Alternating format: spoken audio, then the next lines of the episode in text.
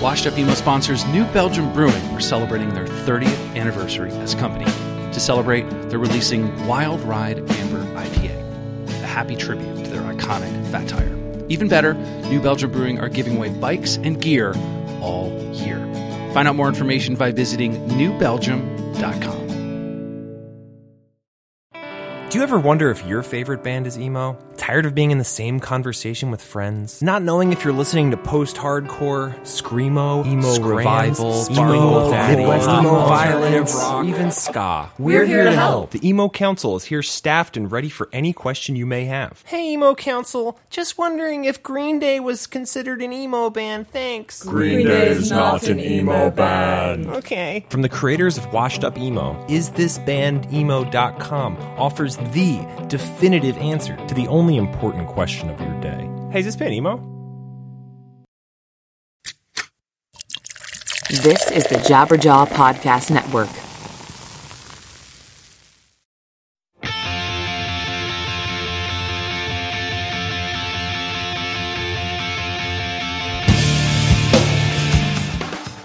Welcome to episode 94 of the Washed Up Emo podcast, a tribute to Jon Bunch. To give some context, last year at this time, episode 57 of the podcast with Jon Bunch was, to my knowledge, the last interview Jon did. It was incredibly sad, but also a place for people to learn about Jon forever. I was so honored to have spoken to him and to be able to share his story. Also, last March, there was a benefit show in Santa Ana, California for Jon's son, Jack. It was an amazing lineup of bands, and people traveled from all over the world for the show. I had the pleasure of being in Southern California for the event and saw firsthand the community that came out for Jon. Seizing the moment, a friend of Washed Up Emo, Ed Curley, took it upon himself to interview people in the crowd. From friends, bands, and those involved in the event, Ed took time to ask about Jon, the event, and what it meant. You'll hear many common themes and many kind words said about Jon. All walks of life, and many of those that knew him for 30 years or none at all. It was truly a celebration of music, friends, and family. Finally, Jeff Caudill of Game Face has a 7 inch for charity through Revelation Records, revhq.com, with all money going to Jon's son, Jack. This is episode 94 of the Washed Up Emo podcast, a tribute to Jon Bunch.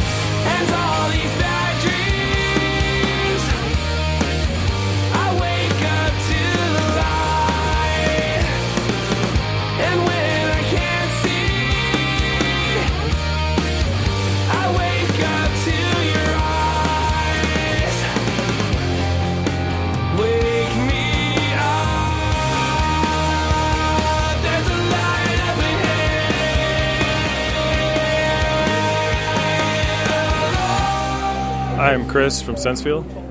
We're kind of blown away by it all.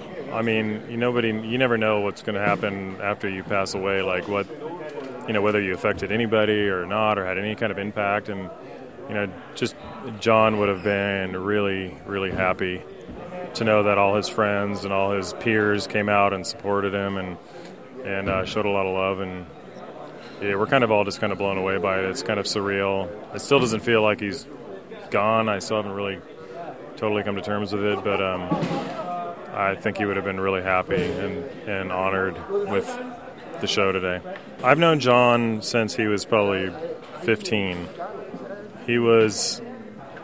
Um, I used to play in bands with some of his friends. I used to play drums back then, and Jon was kind of like a obnoxious kind of kid who hung around and you know just caused trouble and stuff like that. And one day he got up and got on the mic and sang, and I was kind of like, oh man, maybe you should sing because he actually tried to sing rather than scream. Um, so I kind of plucked him out of that, and we started a band together. And I think we had sort of a, because I'm a couple years older than him, we had sort of a, it's not a father son relationship, but kind of like mentor mentee kind of relationship. And um, that was kind of the nature of our friendship. Um, but Jon was always a really good friend, and um, you know he's he's a sweet guy, and he he loves people, and he loves to talk to people, and that's all very genuine, um, almost to a fault. You know, he just never always took the time to talk to people, and um, you know that's something I always kind of admired in him because I'm not like that. a little more of a loner and a little bit more standoffish, but Jon would engage with anybody and um, I think that's why people really gravitated towards him. Like I said, I just think he would be. I think he's probably looking down at this moment, and he's probably got a smile on his face. He's. I think he'd be very happy with everything that went on today. So that's about it. So I'm Joe Nelson. I've known Jon Bunch. Well, I knew Jon Bunch for 30 years, um, and I helped put together the benefit with Chris Lisk and, and those guys, and uh, the band, obviously, and Casey Jones and stuff. So. So, well, so me and Jon, we met at a Uniform Choice show probably in 1984 at, I want to say Cafe de Grand, but it might not have been Cafe de Grand. But I just remember like Jon Bunch is a super tall dude, and like he was wearing a straight alert shirt, and like if you wore a straight alert shirt, there's only about 10 dudes who would wear that, which is the Uniform Choice shirt. And I was like, who's this guy, man? We don't know this guy. Like, we all the, we know the other nine guys. We don't know the 10th dude. And it was Jon Bunch and we just all became fast friends, man. We just like we were at all the shows as kids. We were all we're almost exactly the same age. Went to all the shows together. Uh, he started Reason to Believe, and that was a great band. And I mean, through it all, man. So, well, I'm sure everyone says the same thing. That Jon Bunch was the dude you love to see, no matter. And, I, and you know, when you become when you get older and you're friends with somebody, you don't see him as much me and Jon Bunch would see each other at shows or like random events, but he's one of those guys. If you saw him, you would gravitate right towards him. First guy you would go, "That's Jon Bunch, He's here." A lot of guys aren't like that, as everyone knows. A lot of guys you've known for 30 years ago, oh, shit, that dude's here, and you go the other way. But not that dude because he was the nicest, like most positive dude, warm, loving. Like I'm a shit talker, so like if I'm in a room with dudes, I'm like, "Oh, that guy sucks, man." Blah blah blah. Jon Bunch would always be like, no, that guy he doesn't suck. And he would say like one good thing about the guy, and I was like, oh, okay. Like never, he would never gossip, and I always thought that was amazing because everyone else is, you know, it's a, it's the hardcore scene, man. Everyone shit talks. Yeah, yeah. Not him. Yeah, this event, what a special day. But and I was, I've talked to everyone. It's like Jon Bunch knew the love in this, not even just in this town today, but around the world. People flew from Japan and Germany and Europe in general, and like East Coast, South for Jon Bunch, like that says so much. You know, like he's uh, it's overwhelming. And uh, there was a couple of people who broke down in tears after they did their songs, and it's been emotional, but it's been a really special day, and I think it really like it really kind of solidified how important Jon Bunch was to music and our scene in general, because obviously we're all kind of from the same kind of hardcore emo type scene, and Jon Bunch is a huge player in that, and like. I would say in the emo scene, like one of the godfathers, one of the true like pioneers of that kind of music. I mean, I knew it was going to be a special day, but like even hyping it up that much and then seeing it executed that way and just seeing everyone happy and people I didn't even know. Like I would see people hugging all over town, like you know, at all these different stages. People, there's a lot of family reunions like today, and that was the thing. Like when we put this on, man, like John Reis, you know, Rocket from the Crypt is a very important band to Jon, and and, and I'm sure you heard John Reis's like pitch. That's all true. Like he told me that on the phone, and the thing we were talking about is like is that's a guy like I mean, he reached out to, to John Reis in Pitchfork 30 years ago and got him shows, and like extended Olive Branch. And John Reis is right in Orange County, like it's pretty much like a hardcore, like our club only, like fuck you, San Diego. and Jon Bunch like extended that olive branch. You know what I mean? Like, and that says everything about him. And John Reis was like one of the first dudes. He's just like, other guys in, in Rocket from the Crypt were telling me like, he told them, "I'm doing this with one person, two person, doesn't matter. I'm doing something for Jon Bunch." And like that says to me, that speaks volumes because from Rocket from the Crypt to all the guest singers to like the hardcore bands, the emo bands, like everyone was just so like we got to do something, you know? And that's special. Like, that's really cool. Yeah. Like, that says something about the man. Like, everyone's thanking me. Like, I'm like, oh, dude, it's not me. It's Jon Bunch. Like, Jon Bunch brought every these people together. Like, we just helped, like, organize it. But it's his, it's his presence, his love that, like, everyone rallied around, you know? Right. So. Everything, the whole thing. Okay. Yeah. Reason to Believe was a huge band for me when I was a kid. Actually, the first time I saw Gorilla Biscuits, they opened up and Down by Law and it was a great show, great show. And then, of course, Sensefield was huge. And uh, I ended up working at Revelation in the 90s. So it's like, Done. this is Done. this has been my life for the past, whatever, 25 years or something. Yeah, of course, his music's really powerful. You know, it seems like from Reason to Believe to Sensefield, there was such a range, but all of it was very emotional, very passionate, which was amazing. Um, but he still had this like punk ethic. I remember the last time I saw him was at a small bar show in Long Beach called Alex's Bar. Just last December, he came out for Agnostic Front.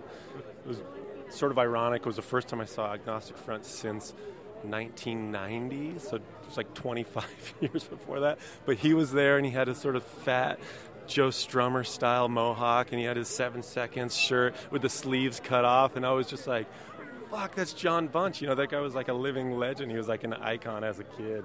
You know, I definitely wanted to be a part of it and, uh, you know, support him and his family. My name's Aaron Stone. I'm from Orange County and LA. Uh, Frankie Lopez from Orange County.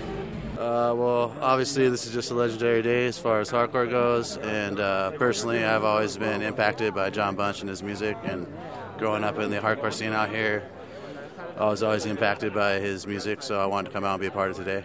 Great. I never met Jon Bunch, but his music, I just love it, man. And all the bands playing, it's stacked. I got to meet Jon uh, back in the day at the HB Library show. A couple of my friends were interviewing for a zine, and it was a brief interaction, but he was super cool, man, and welcoming, and just uh, one of the guys I looked up to. So he's definitely had a positive impact on our generation for sure. Chad Gertz, uh, Santa Clarita, California. Uh, here to see some of the old bands that are reuniting. Obviously, it's for a good cause, uh, Jon Bunch Memorial. But uh, Free Will was one of my first shows that I ever went to, so I haven't seen them in you know probably 27 years. Looking forward to that. Uh, no for an Answer and uh, some of the newer bands, Done Dying, and you know a lot of that stuff. Blood Days, some really good stuff out there too. So looking forward to getting in there and kind of reliving a bit of my youth. Chris from Huntington Beach.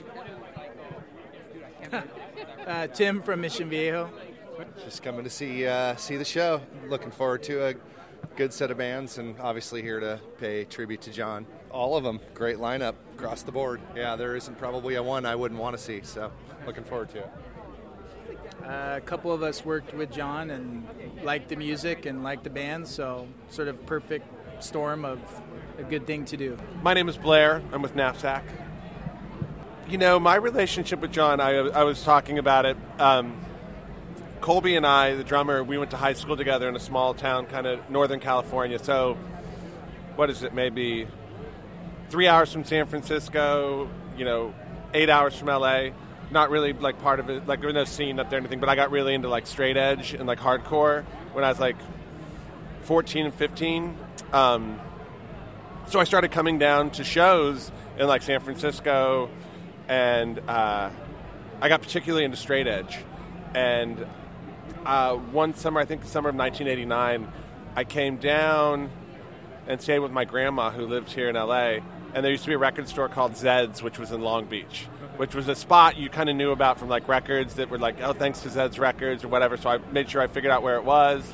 And I bought uh, the Reason to Believe record, which was Jon's. Uh, uh, they had a seven inch that I'd heard, but then they had an album that came out, and I just fell in love with this album. Like it was so, and I'm I believe I'm 17 at the time, okay. and uh, so I had a relationship with Jon before he had a relationship with me. I was very, very like, uh, you know, Colby the drummer. We'd be driving around, listening to that record. I loved that record, and I thought it was a very, it was, it was a very passionate sounding. His vocals really like like struck me, and uh, but it was like hardcore. But it was like he had these really like powerful, clean, like you know, singing that was not entirely common. And then if you think about like how old he probably was at that time, maybe 20, 21, maybe. He's a couple of years older than me, I think. Yeah. Um, at any rate, and then I followed Reason to Believe, you know, just like listen, and then I ordered the Sensefield uh, EP that came out before it got like released from Jon. He sent me a, a note and all this stuff, and you know, later I formed my own band, uh, which was Knapsack, and with Colby, my drummer from high school, my buddy, and we started playing shows, and eventually we started playing some shows, and Sensefield would play these shows. So I met Jon, and Jon was a really warm, uh, really nice guy. Like I just like he. I'm sure you've talked to other people, but he had a way of making you like he'd be like, "Oh, hey Blair, how are you?" You don't say your name, and like, and he would ask you how you were like specifically how you were doing, what's going on with you, like, and really focused. So it always made you feel important, and plus it's somebody that you were like really into the idea that they thought you were important. So it was always a really neat thing. And so we would play shows off and on. I don't, you know, I don't even know if it was a ton of shows. It was, uh, you know, I don't even know. It's my memory gets foggy, but we, but for what I then I moved to Los Angeles and I would see Jon every so often out and about around town at a show or this and that. We'd always have conversations, and um, I always really liked him. And I liked his music, I liked his voice, and I thought he was a really uh, genuine person in a, you know, in kind of a world full of phonies. You know, to be like uh, to reference, you know, that. So I thought Jon was the real deal. I was like, he's really a lot of. Uh, I have this feeling a lot of times people use sincerity as a gimmick, especially in music. And so I found him to be a really sincere person in his music and in his real life, which I found, uh, which made me attracted to him. And um, I always, I aspire to be humble about all of anything. Not that I have anything to be like grandiose about my musical career, but you know, when talking to anyone or any anybody, I was, I, I, I, I want to. I think about that those interactions that I had had with him and or I think it's a way that's important in this community um, to interact with people in a way that is like it's about more of a collective thing. And like I'm interested in you. Tell me what's going on with you. You know so I think about those things as a model in some ways of uh, how I try to be despite what my mood may be despite how busy I am if somebody wants to talk to me for a second I try to make sure that if they do want to talk to me that I focus on them for a few minutes or whatever I have available in a in a genuine way, not always successfully, and not that I have again, not to uh, I'm not in some mega band. It's a small band, but still to the people that it's important to, it's important to. So I have to remember that, and um, Jon did that, and I thought that was fantastic, and he was a really sincere guy. So I thought. Uh, I, I think about that, and in some ways, I'm sure it shaped my, my the way I interact with people. I've been doing this 20 years, um, off and on. So I've seen a lot of the same faces over the years, and a lot of the same faces I've seen tonight. Many people I've known here tonight that I've known since I was 16. You know, and it's funny this this, and in some ways the trajectory that Jon had and myself, insofar as like I was a straight edge kid. I was I loved hardcore. I, I couldn't get enough of it, and um, it's kind of the where he started as well.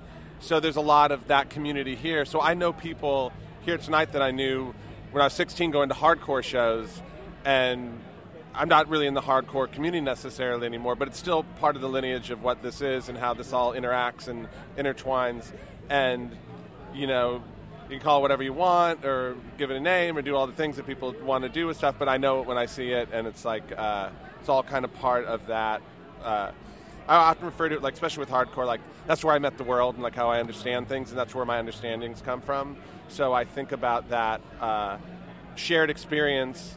I'm talking to other people from other bands, and we were referencing the shared experience of coming up and being in straight edge bands or being like stuff like that, and that community has morphed and changed and over the years, but it's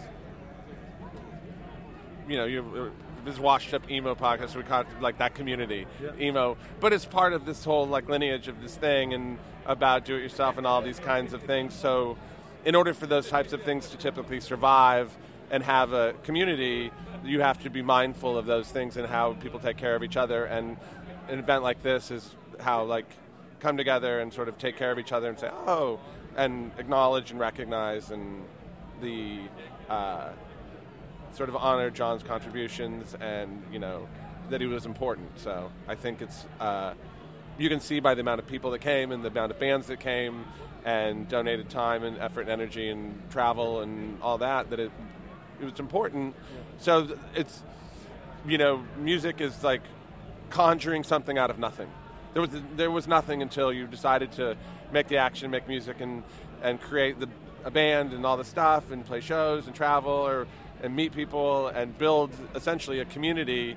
And granted, it's a funny community that goes through bars and clubs and whatever and shows and but it, it, it's an identity how you think of yourself and your place in the world. So I certainly know that it's part of my place in the world. Like I think of myself as part of X community or whatever you want to call it, however you think about it. You again, it's more of a thing I know when I see it. You know what I mean? So it's always fun. Like you know, I see friends and people that I know, and I see faces that I recognize from when I was 16 coming to hardcore shows. So in particular, I don't have anything in particular that like I'm like, oh, I like, but in just in general, sort of the uh, the vibe and the people that I know, it's, it's interesting to see them all again and, and really nice. I think Jon was always went out of his way to be extra nice to me because one time we played a show in Colorado and we were running late and as we as we was pretty, as was normal and we show up and we're supposed to go on and we're, we're there in time to play whatever. But Jon uh, had done his like vocal warm-ups and was ready to go basically like you know he would do vocal he's a professional singer guy. So he was like sort of like nope. We decided we were going to play i've warmed up my voice we're ready to go we're going to play you guys can play after us. And we're like oh fuck this sucks because they're a much bigger band than we are and now we have to wrap up the show and everyone's going to leave and da, da, da, you know. So whatever. So i think uh, from that day forward whenever I would see Jon, Jon sort of always wanted to sort of, hey, I'm not a jerk, I'm not a bad guy. It's just, it just thinks, and it really didn't. It was no big deal to me. It's just one show out of a million. Who, who cares? But I think to Jon, it was a thing that maybe he was extra nice to me from day one. After that, just because he sort of felt bad about that interaction and. Uh, so anyway, that was my sort of that's my memory. Uh, that's a sort of a interesting memory of Jon. My name is Chris Daly, and I'm the drummer of Texas is the Reason, and uh, we're an inactive band as of 2016. But when uh, our dear friend Jon passed, uh, and this event came about for Jack, his son, uh, you know, there was no question. We were just like, all right, let's let's set rehearsal, let's do it, and uh, it's nice because these guys are my best friends, and we've been doing this for 20 years, obviously with a lot of lag time in between. But um, Sensefield, were always a big influence on us, and uh, you know Jon in particular, you know, uh, was uh, you know a special friend of ours. So it was uh, an easy decision to to be a part of this and just start rehearsing again and uh, make it happen. And you know, uh, we toured with Sensefield uh, and became very close with all the members. And uh, it was just uh, really special to get our band back together to play these songs with a purpose. You know, they've always meant a lot to us. So whenever we've played, it's always been with a lot of uh, tender loving care. But with this, it was even more so. It was like, you know, we love Jon a lot, and it was great to be a part of this and get to play again. The first time I met Jon, I, I like I had gotten into Reason to Believe. All right. I had bought the Next Door seven inch when they first put it out, and then when they put out their album again, I was just like, wow, this band's incredible. And you know, in New York, we were spoiled in the late '80s. We had bands playing every weekend. You know, there were shows in multiple states, and you know, it was reason to believe with this band that you know, I think we all bought the seven inch and loved it, and just wondered like, when are they going to play? When are they going to play the East Coast? Like they're they're so good. They obviously have to tour, and you know we had heard that they dissolved and kind of, you know, formed into Sensefield, and then the Sensefield demo came out, and like we got that, and we're just like. This band, like they're they're blowing our minds, and we still don't get to see them. And uh, you know, finally, after the demo, we had heard through the grapevine that they signed a Revelation, and we're like, you know, for New York hardcore kids and people who are into like DC stuff, you know, we, we gravitated towards Reason to Believe and the Sensefield demo, so it was a big deal. So it was finally like when they got on Revelation, like they were coming, they were going to come out and play, and we got to see them and became friends. And the next time they came out, Texas is the reason we were opening for them. We did a full U.S. tour uh, in the summer of '96 for six weeks, and you know, you do that with any band, especially back then. You know, it's like we weren't distracted by cell phones and stuff like that. We we interacted, so it, we became really close friends. And uh, you know, Jon and Scott, the drummer in particular, him and I have been best friends for well over 20 years. But it was on that tour in particular, like Jon and Scott would take turns driving in our van because they just wanted to like be around. Like we were like probably like four to five years younger than everyone in Sensefield, so they were a little bit older, but you know we were all on the same plane. But mm-hmm. you know it was really awesome because we just like we were so beyond ourselves that we were opening for Sensefield on a U.S. tour, and you know we're in a band and we're we're playing and we're out in a van and touring and you know with this band that we love and like they want to like spend time with us. So like Jon and Scott in particular always like took turns driving in our van and hanging out with us and it, I mean really it's like everything you hear about Jon he's the most positive guy ever. There's there's no negative downside to anything and uh, you know I think his music that's what's what people uh, will remember you know the, the the words he sang and those songs are just there's never anything that's a bummer you know it, it it uplifts you and and I think that's what tonight was about and it was that's why we did it you know we had to be here. These are our friends this is our family you know and uh, we love Jon. Uh, my name is Colby. I play in uh, drums and knapsack. I saw well my first uh, audio memory of Jon is listening to Reason to Believe uh, a little bit after Sensefield uh, formed. Blair, the singer of Knapsack, and I really liked that, that first EP and went to see them in Davis, where we ended up actually going to school a little bit after that.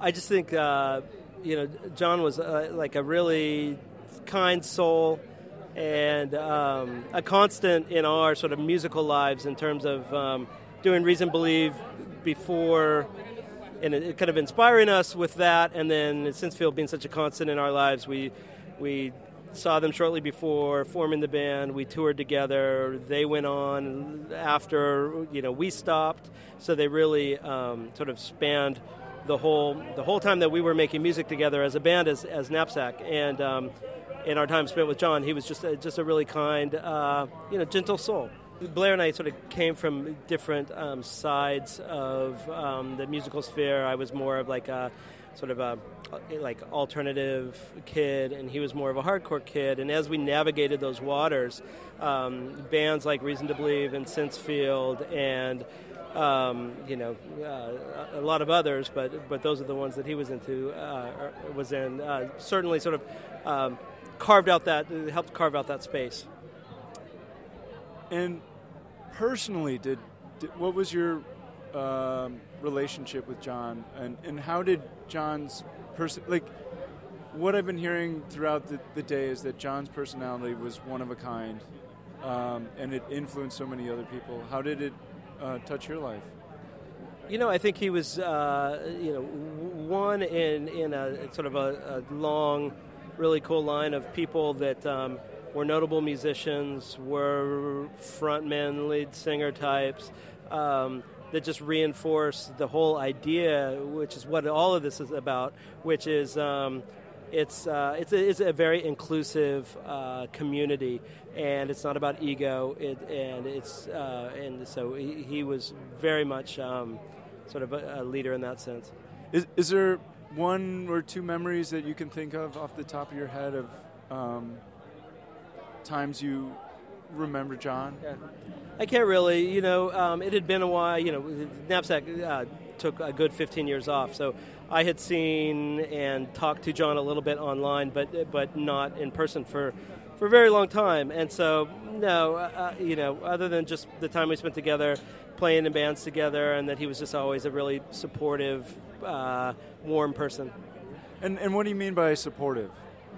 Yeah, it's funny. Uh, John Reis just made a comment. Um, uh, he- the Rocket from the Crypt is on uh, right now, and um, he just made a comment saying that uh, Jon would have been in the front row, standing in front of the shortest person there because Jon was so tall. And um, hey, he was just that guy. I do think, I, yeah, I definitely think it's refreshing. I miss the days when um, more disparate bands would play together.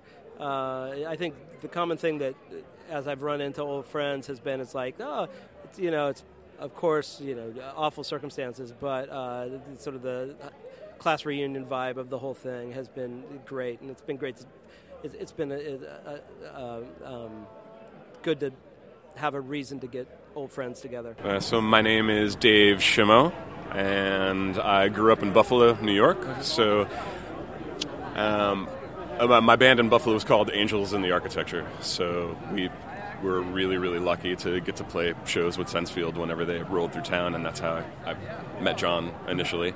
Um, later on down the line, I, uh, one of my really good friends from high school is Ga- uh, Garrett from Texas, and uh, I was in a band with Garrett and Sergie. Um, we had a band called Solea. I, I've always felt really just fortunate to be a very small part of this family, you know? Yeah, it's kind of an honor to be here.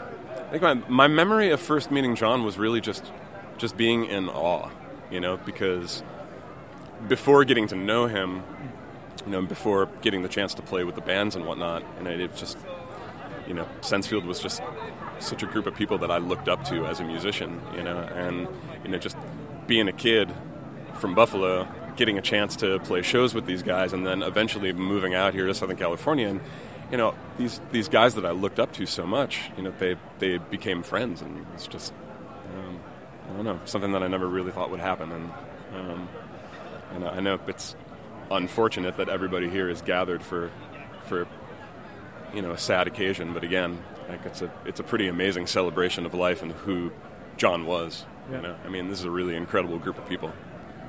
Um, in the '90s and the early 2000s, a couple friends and I rented this really, really awesome big place in Silver Lake, and uh, we would have Halloween parties every year. And one of my favorite memories, may, maybe my favorite memory of Jon's was, um, you know, he came to the Halloween party and he was dressed as the uh, the guy from the Head and Shoulders commercial, you know, full on bathrobe, you know, the hair was parted in the middle, you know, with the you know with the different kinds of soap on each side and. Um, you know, with the, the entire like he didn't break character the entire night, and then he ended up winning the uh, the you know best costume you know that you know that year. So that's definitely that's one of my favorite memories of Jon, and just um, I mean the life of the party, you know, just so approachable and just so genuine and so nice and. Um, Uh, Corey from Harrisburg, Pennsylvania. Flew out here. I thought about it for a little bit, but ultimately I was like, I, I gotta go. I just, I really wanted to be a part of it. So, like, you can just feel the passion in what he's singing about. So, like, in a way, like, I could not even pay attention to what he's actually saying, but I, I get a lot from it. Uh, Daoud Scott. Uh, from San Diego originally, but I live in the Valley now, Chatsworth.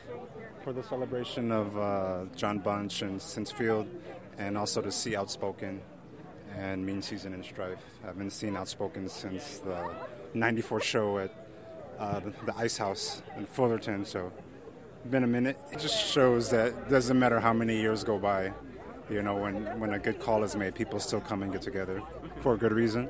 You know, even if it was probably 50 years from now, you know, and if a call was made, people would probably get together. So. I'm Dylan Ostendorf. I'm from uh, Goleta, California originally.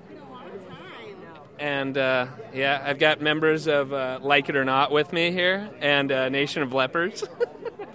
well, originally I would have come here if it was just Sensefield with other vocalists as well. But well, it, um, Jon Bunch is, uh, was a was a really um, uh, he every time that that guy sang, it it was like this positive, um, emotional connection that I had with him. He was always such an optimistic person and a real positive person, and it, and it just anything that related to Jon Bunch was was something worth. Uh, you know, coming to and supporting. So I, I, I, couldn't help it. And now, now there's just about every band that I ever wanted to see live. So it's, it's pretty awesome.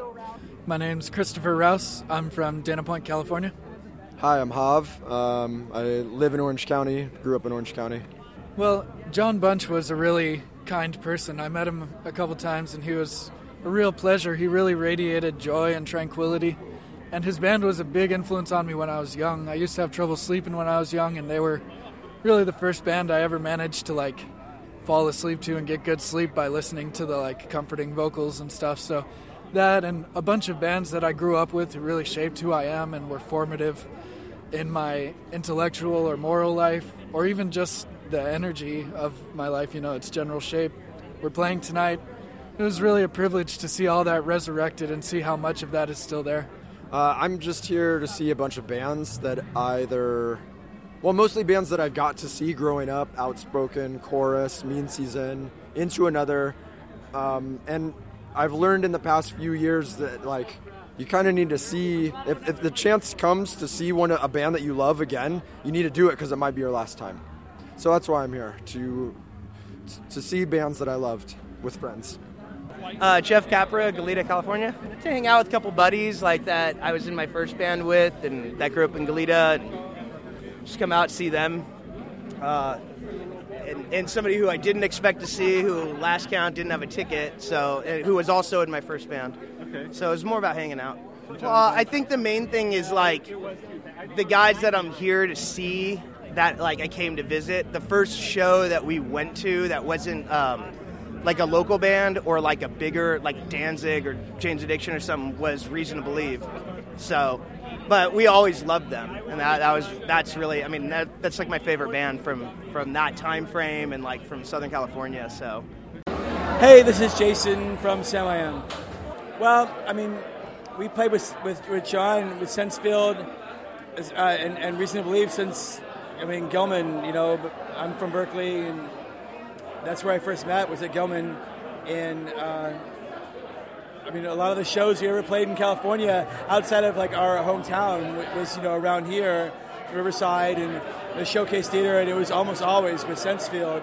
And I mean, Scott played played in our band for, for a while, and it was sort of like a, um, a you know, a working relationship, but also like a, a um, I don't know if, if you know, but like when you like start playing music and you find someone that, that, that is into the same kind of stuff you are, and and you guys uh, feel like you can like play shows together and, and really create a vibe. It's it's pretty rad, and he was always like really fucking impressive with the way he went about like.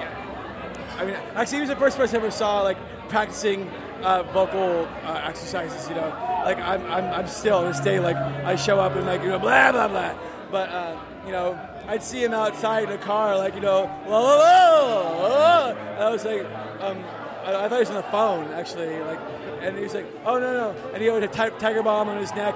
You know, he would like have such a routine.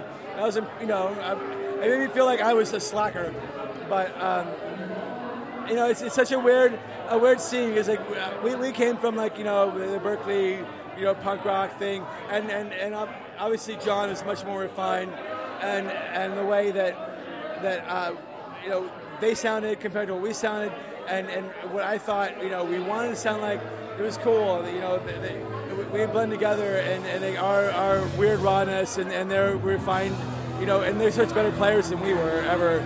Um, My name's Jay Hansel. Um, I sing in a band called Blood Days. I play bass guitar in a band called Outspoken and then I'll be singing a song on stage uh, during the Sensefield set. Uh, the song will be by Jon Bunch's first band, Reason to Believe, uh, off of their record. Uh, what is it? Uh, but the song is called Fear, uh, Fear I'm Feeling. Fear, Fear I Feel.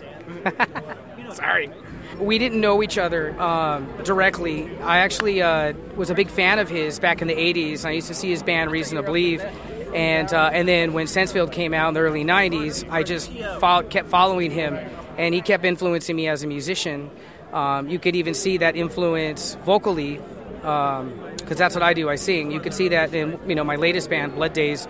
Uh, and you know when I first heard him, I just thought, well, well, shit, you could just hardcore doesn't have to be all, all angry and pissed off and screaming and, and, and it, you know it can actually be a beautiful thing. And that's what jon you know that's what jon brought to the table as far as hardcore is concerned. And then it just it uh, it went on in all of his future projects, and so I followed him in all of his future projects. and And right before his passing, his next show is actually going to be with my band Blood Days, uh, with Lucky Scars, and uh, it was going to be like April fourth or April fifth. And so I was totally looking forward to maybe like hanging out with him and getting to know him. I mean, we've hung out backstage at other places, but you know, he's always such a nice guy. Like whether like he remembers you or knows you, it doesn't matter. It, you know, it always seemed like he's known you for years, for decades. So um, he always made you feel comfortable around him. So um, he's a great guy. So um, it's a big honor that I'm here uh, to to help him uh, or to help his son Jack.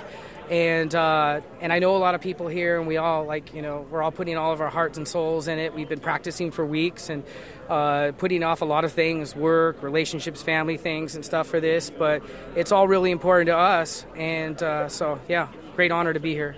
I'm Roger Camara, and I played in the very washed up, somewhat emo band No Motive. I'm Davey Warsop, and I played with a band called Beat Union and a band called Suede Ed up until more recently, and I'm, I have a new band called Sharp Shock.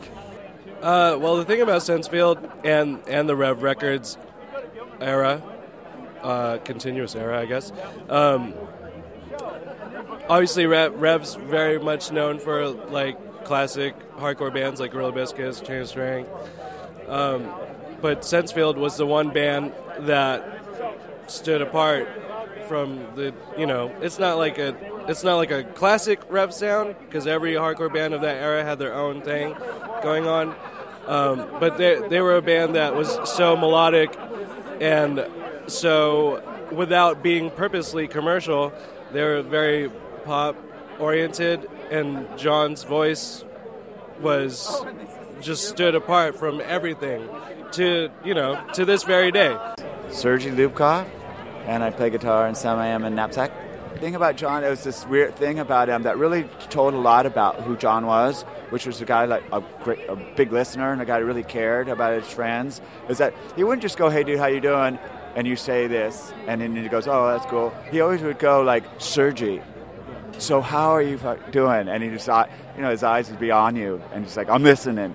Come on, let me hear it. And if you were like, oh, I'm fine, he's the kind of guy that go, fuck you, don't give me that shit. Well, he wouldn't swear.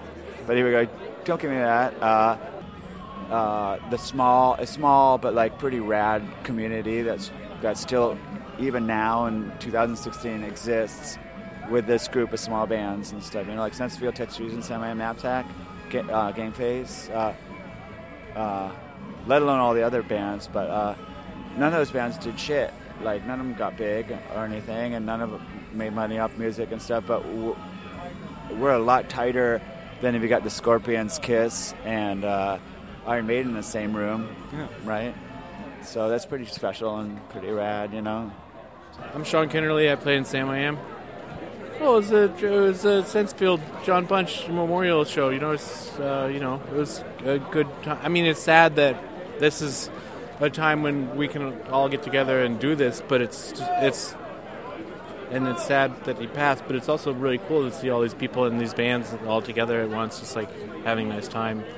Um, so yeah, I just had, had to come out and do it. You know?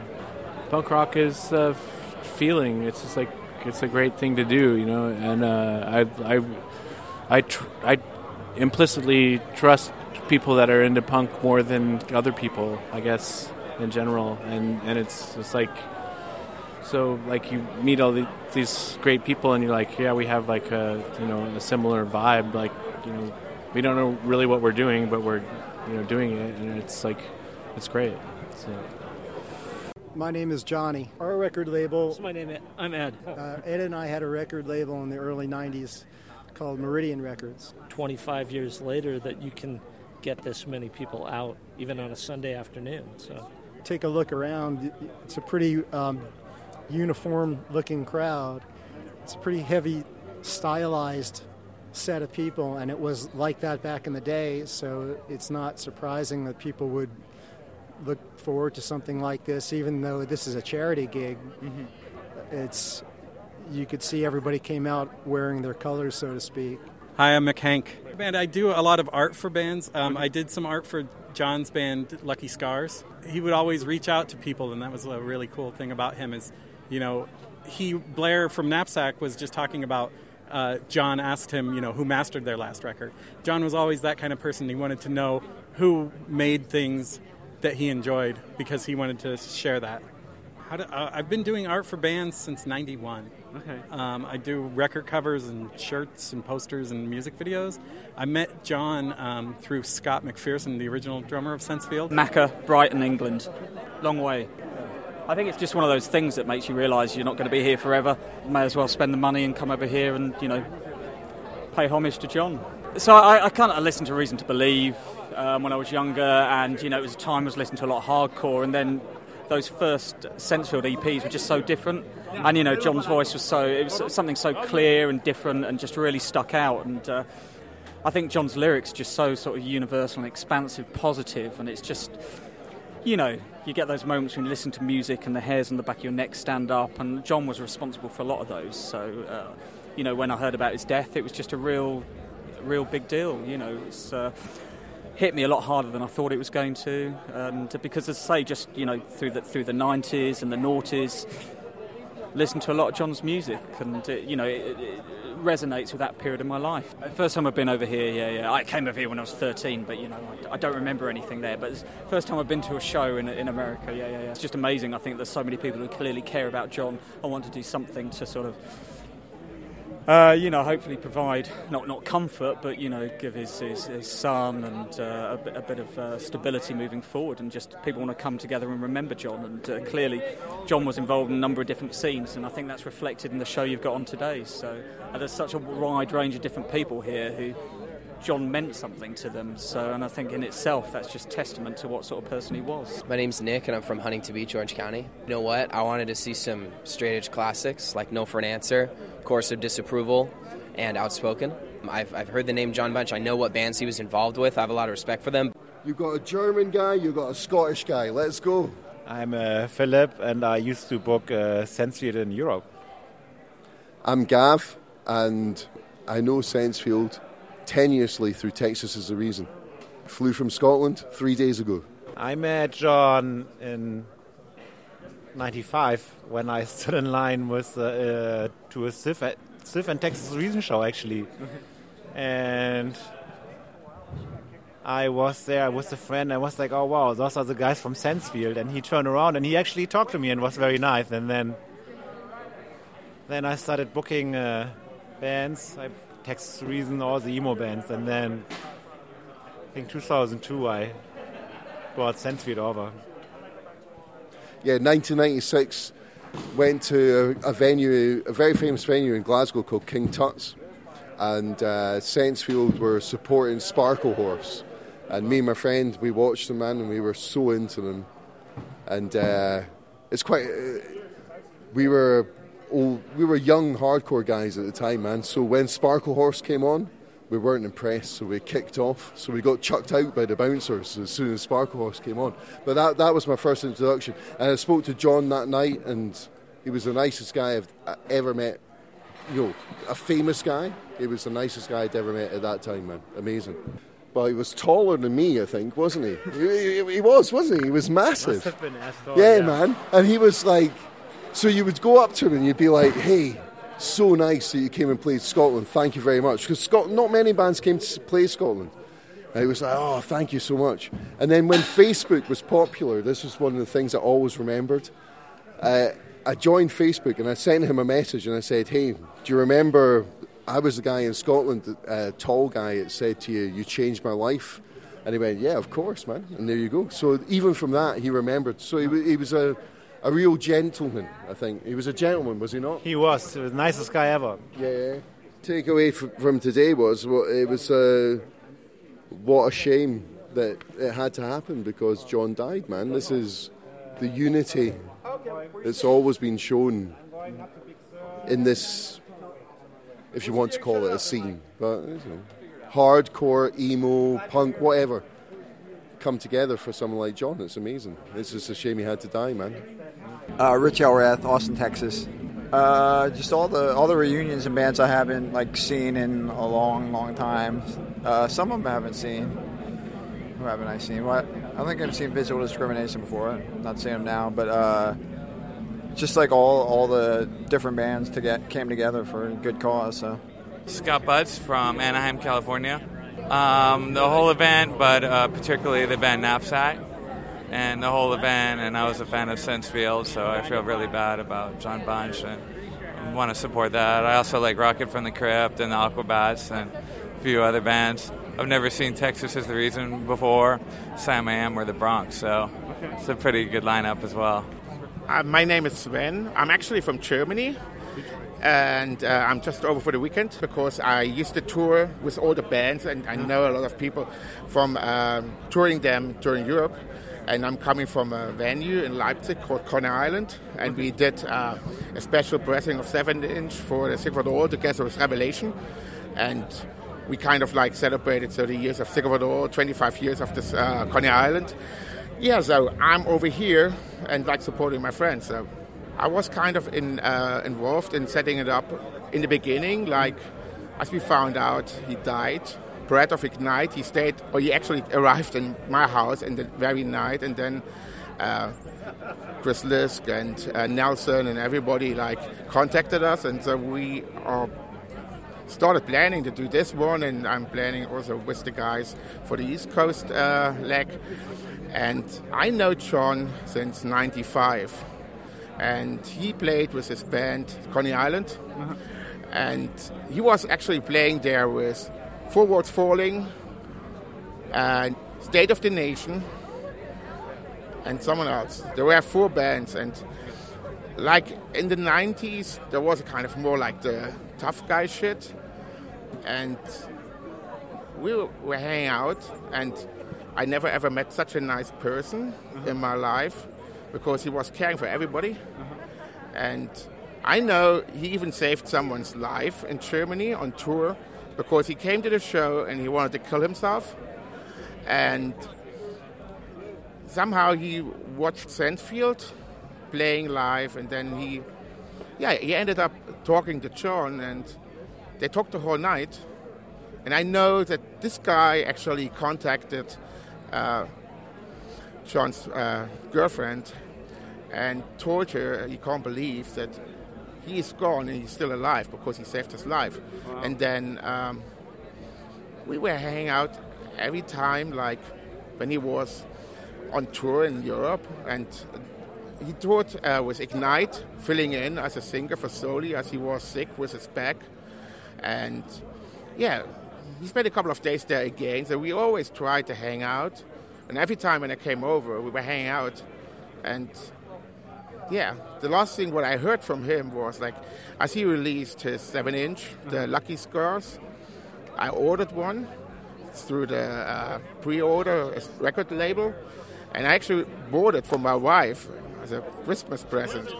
And then it arrived just in time, and I opened it up, and there was the invoice in there, and I opened it up and said, "There's some marker on it. What is this?" And I opened it up, and there was something written like, "Hey Sven, much love from the states. Like I miss you." And like he called me on my birthday. I called him, and yeah, so it's it's sad. It's really really sad. And what I know from a lot of people, because I was like contacting all these bands to play over here on, on the East Coast, uh, basically say four out of seven people said, Of course, we do this. This is an honor to do it.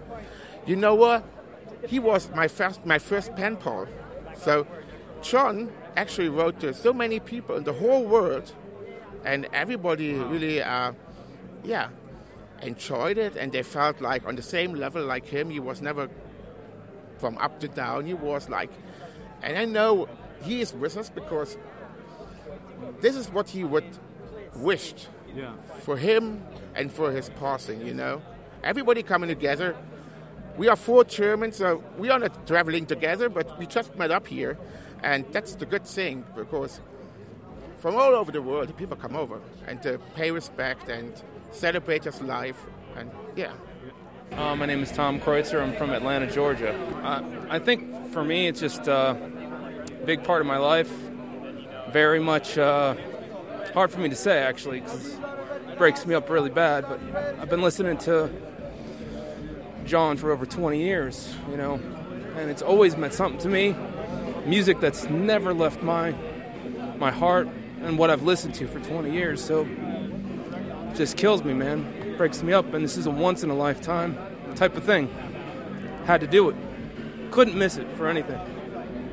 It's just uh, always meant something to me. Like I said, it's there's a lot of music that I might might kind of come and go as something that's my favorite that kind of comes in and out, but Sensefield just never left the radio. You know, I'm always listening to it, always had it in rotation. Just it's always been a part of like something core for me, and uh, I think it spans just kind of everybody, all my friends, everybody I used to hang out with in my scene, whether they were kind of into emo or hardcore or straight edge. That everybody was just you know in love with Sensefield, and I think it just kind of reached out and touched everyone.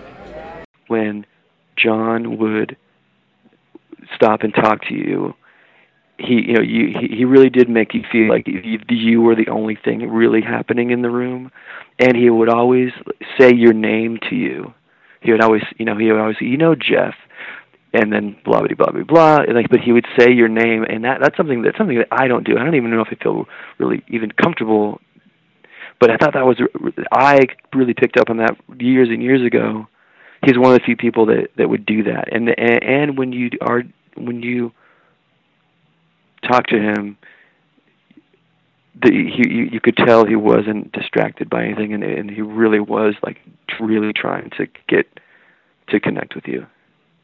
And I thought that was the, you know something um, really you know exceptional about him. I feel like he was always just a cheerleader for every band, and there was he he, he was not competing at all. It was a really just totally just about the music and about our scene, and and you know and he was he started young too. He started like you know he was really he was not that much older than I am, but he was probably playing shows before I was allowed to go to shows. Like I remember like it, it was like the late '80s, and I saw Reason to Believe you know, I was finally able to, but they were had already been playing for like a year. Told Jordan, I said, look, I I I could record this this week. This is you know, I, I, like I, I really I want to I want to do this. You know, can we just do a seven inch? We'll give all the money to to Jon's family. Um, maybe maybe some maybe others will follow. Um, but I really I I just want to make sure that something happens because if we if we say we're going to do something like an album and then we leave it up to you know bands and other schedules and that kind of stuff is as you know to you know trying to to um corral tons of artists and bands and stuff it's not doesn't always work out. And so i i, I just you know I just said hey you know if i think i i'd really love to just to make this happen now voice by sensefield and then this um the, and this Black Sabbath song that I um, that I love, and I'm a you know I'm a fan of of the uh, Ronnie James Dio era Black Sabbath, and the and the song other than I feel like it kind of matches this my my, my sentiment you know to uh, there, there it doesn't have you know doesn't have that much to do you know Black Sabbath and Sensefield isn't that isn't the most likely um uh, co-headlining tour, but um, uh, it, it, it was just a song that that I love uh, playing on the guitar, and at the time, like right around the time when I was, you know, recording the Sensefield song, this is the one that I like. Whenever I would pick up my guitar, that was the one that I started to play, and so I thought, okay, that's a, a nice companion song. I just wanted, I wanted to commemorate that that time, you know, or you know, especially like the time when everyone you know, came together and and uh, Sensefield got to play one more time with all you know with with with Jon's friends and um, I, yeah, I just I, I I always like to have to to have something you know, like a a, a reminder or like a memento. Um, and for me, that's it. Like I, I I remember, you know, like the first few weeks, you know, just at home, sitting alone and pl- playing those songs on my guitar, and um, hopefully, yeah, hopefully that it hopefully it kind of does the same thing for people that that that want to, you know, want to listen to it. My name is Vique Simba, and I have worked at Revelation for nearly 18 years, which Sensefield weren't on the label uh-huh. since I've been at the label, but I met Sensefield in 1995. It was awesome. I mean, I've been listening to them since 91. So when they finally came over to Europe, it was really great. And I traveled and went to see them a few times and met the whole band, and it was lovely. And Jon Bunch, someone I'd never really met before, sat down. I don't think I'd met him before. Had had this like really long, intense conversation about what he believed happened after you died, and what did I believe happened after you died. And it was it was a it was a great conversation, and it's something that you know I at the time I I was just you know blown away by somebody taking the time to talk to a stranger, and I think that that is probably something that will you will be interviewing people, and they'll say time and time again that when you met Jon Bunch, he talked to you. Yeah and had a real conversation with you. And there could be 100 other, 200, 300 people in the room. But when he was engaged with you, he was engaged and you had his full attention and, and you that you, you talked until the conversation was at its natural end rather than him being like, oh, I got to go and being distracted. He was somebody that, that really connected with people and that had real conversations. It wasn't just if Jon asked you if you know if Jon asked you how you are, he wanted to know how you were. He didn't want like fluff. I, I was asked by uh, Meredith from Warner if I would go up on stage and, and speak at the wake, and I was I was too emotional. I, I couldn't hold it together. Not that Jon and I hadn't been close really in a long time, but we were we were friends. Like we texted, like I saw him at shows, you know. Um, but I was just I don't. I, I you know I I'm, a, I'm an emotional person as well as an intense person, so I was just I had trouble not crying all the, I was crying for like six hours. I wasn't going to go on stage and I was like, I don't know what I'd say. Um, and I realized what I should have, if I had that moment again, and if I had more composure uh-huh. at the time, then, and I realized it at like five o'clock in the morning the next day when I was just like trying to be asleep and I wasn't, that all everyone talked about at the at the funeral in the eulogies was was how great it was that Jon had those kind of connections with people and had those kind of conversations and gave people his full attention. And it's it's not enough to talk about how great that is. It's like what we should take away is how we should all be doing that. And it's something that I've been aware of ever since then of, and I, it's something I've been focused I found myself trying here tonight and today is that if I'm in a conversation with someone and I'm interrupted, which I have been constantly, I have basically said, Can you give me a moment? And I have finished the conversation that I'm on rather than allowing the distractions and the, the social aspect of something like this to, to affect whether or not you finish your conversation with someone because I feel like that, that that's a better way to live. John was John was a really special person and and it's so crazy to see like Sensefield on stage with different people. Like I, I cried during the sound check, and, and you know this is this is hard for a lot of us. Even those of us who weren't that close to Jon anymore, we've you know we've been friends with him for twenty something years, and his presence is so on. It, it, like his presence is missed here today, but this is I mean this is just an incredible way to be honouring him. I mean, and I'm I'm so proud to have been part of like like getting the, the all the stuff together the, the triple LP thing was, was fucking my idea, and, and I made it happen at Rainbow, and, and like got, hassled people to get everything done in time, and I helped assemble all the records, and and it's so great to have been part of of making that happen. Um, and and I'm, i just hope it, you know, that lots of money's raised tonight, but also more, more for me. It wasn't just about raising money; it was about people having something to take home. Yeah. You know that I feel like that was really important. Um, big, you know, something that you can like be like, this is my, this is my tangible object to take home as a, physical memento of an amazing, hopefully, afternoon and evening. Like something not this, but like when we did Rev 25 anniversary, that was really amazing. Um, but not not this in terms of rekindling my passion for music, but it it definitely makes me much more aware of how phenomenal our community is, and I mean it's just it's just it's just fucking amazing. That, that, that really is the only way to, to say that this is fucking amazing. There aren't other communities like this. I don't feel like there are. I don't feel like there are many, any community, and I'm probably wrong, there probably are, but like communities that have this much heart and this much dedication to make something like this happen and for people to fly in from all over the fucking world and country to, to be here for this is just, it's just phenomenal. I think the thing that I always think of when I think of Jon is that he gave the most crazy hugs. Because you know he was like six foot seven and i'm five foot four. And he would just give like these crazy like half bent he would like bend his body in two and just like envelop you in a hug. And it's just it's really unreal to think of never hugging him again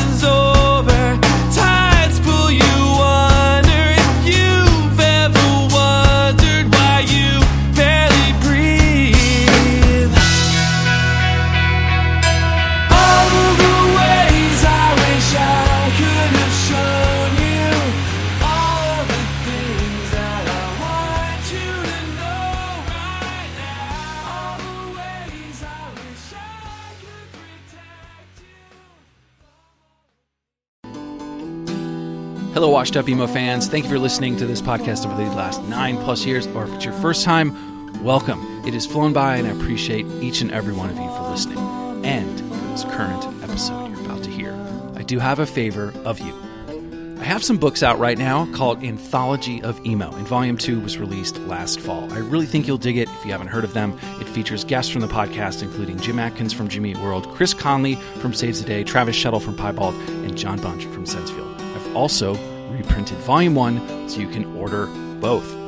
Check out the DIY publishing at anthologyofemo.com.